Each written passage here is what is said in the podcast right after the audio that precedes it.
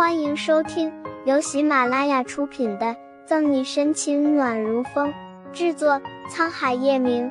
欢迎订阅收听。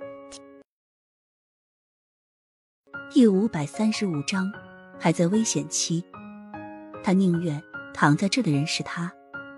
沈西本以为自己已经强大到百毒不侵，不需要爱情和男人，奈何叶晨玉是一百零一，他已经对他无可自拔。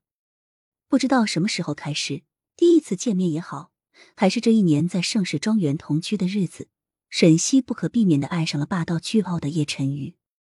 可这份爱还未表达出来，先不说左心言，叶晨宇突然出现的亲生孩子左心阳，就让他不知道该怎么办了。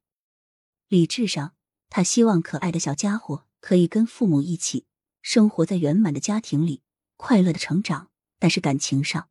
他已经无法潇洒放下叶晨玉，理智和感情对碰，沈西陷入了彷徨踟蹰。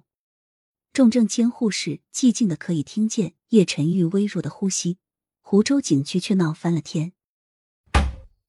欧润玉，你这个刑侦队队长是怎么办事的？必须给我解释清楚，为什么好好的一个案发现场，会有人要杀沈西？湖州市警局局长吕伟鹏气得拍桌而起：“吕局，事情我会尽快调查清楚，给你一个交代。”欧润玉笔直的站着，温和的面容上浮着沉重。尽快，尽快是多快？幸好沈西没什么事，如果他有事了，我看你怎么和夏城那边说。吕局把锅推给欧润玉，欧润玉表情不动，眉头紧蹙。虽然他不知道救沈西的那个男人的具体身份，但从他方方面面的表现来看，此人的身份绝对不低。说不定下城警局好交代，那个男人不好交代。行了行了，在这杵着干什么？还不赶紧去抓人！吕局不耐烦的挥挥手。是。敬了一个礼，欧润玉转身出了局长办公室。欧润玉前脚一走。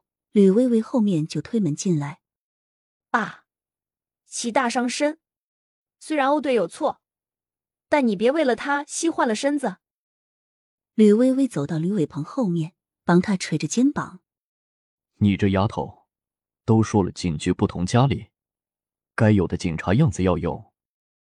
吕伟鹏佯装生气的教训吕微微一句，话里话外却充满了宠溺，吐吐舌头。吕微微勾住吕伟鹏的脖子，撒娇：“爸，人家这不是关心你吗？万一你被气出个好歹，那我和妈妈怎么办？”哈哈哈哈，还是微微贴心。吕伟鹏心情好了不少，大笑几声后又叹气：“不过，这沈西毕竟是视听调来的人，现在出了这样的事，你说爸能不忧心吗？”放心吧，爸，那个沈西不是没什么事，好好的嘛。吕微微眼神闪了闪，到时救他的那个男人，听说虽然抢救过来了，但还在危险期。是啊，如果不是今天来的那个男人，沈西如果真的出了什么事，爸这个局长可能就做到头了。吕伟鹏心有余悸，沈西不比其他人，作为下城警局的刑侦队队长，一等功、二等功无数。如果不是他不愿意，现在警市公安厅的厅长。还不定是谁，这就算了。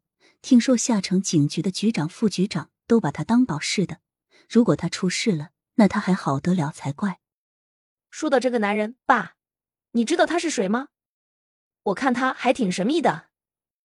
吕微微双眼亮着光，试探的问：“今天叶晨玉和沈西离开后，吕微微就去调查了他的身份，但不管用什么办法，他一点消息也查不到。”说到这个人，今天中午的事我也听说了，能有私人直升机，应该是有点身份地位的人。吕伟鹏也捏着下巴，若有所思。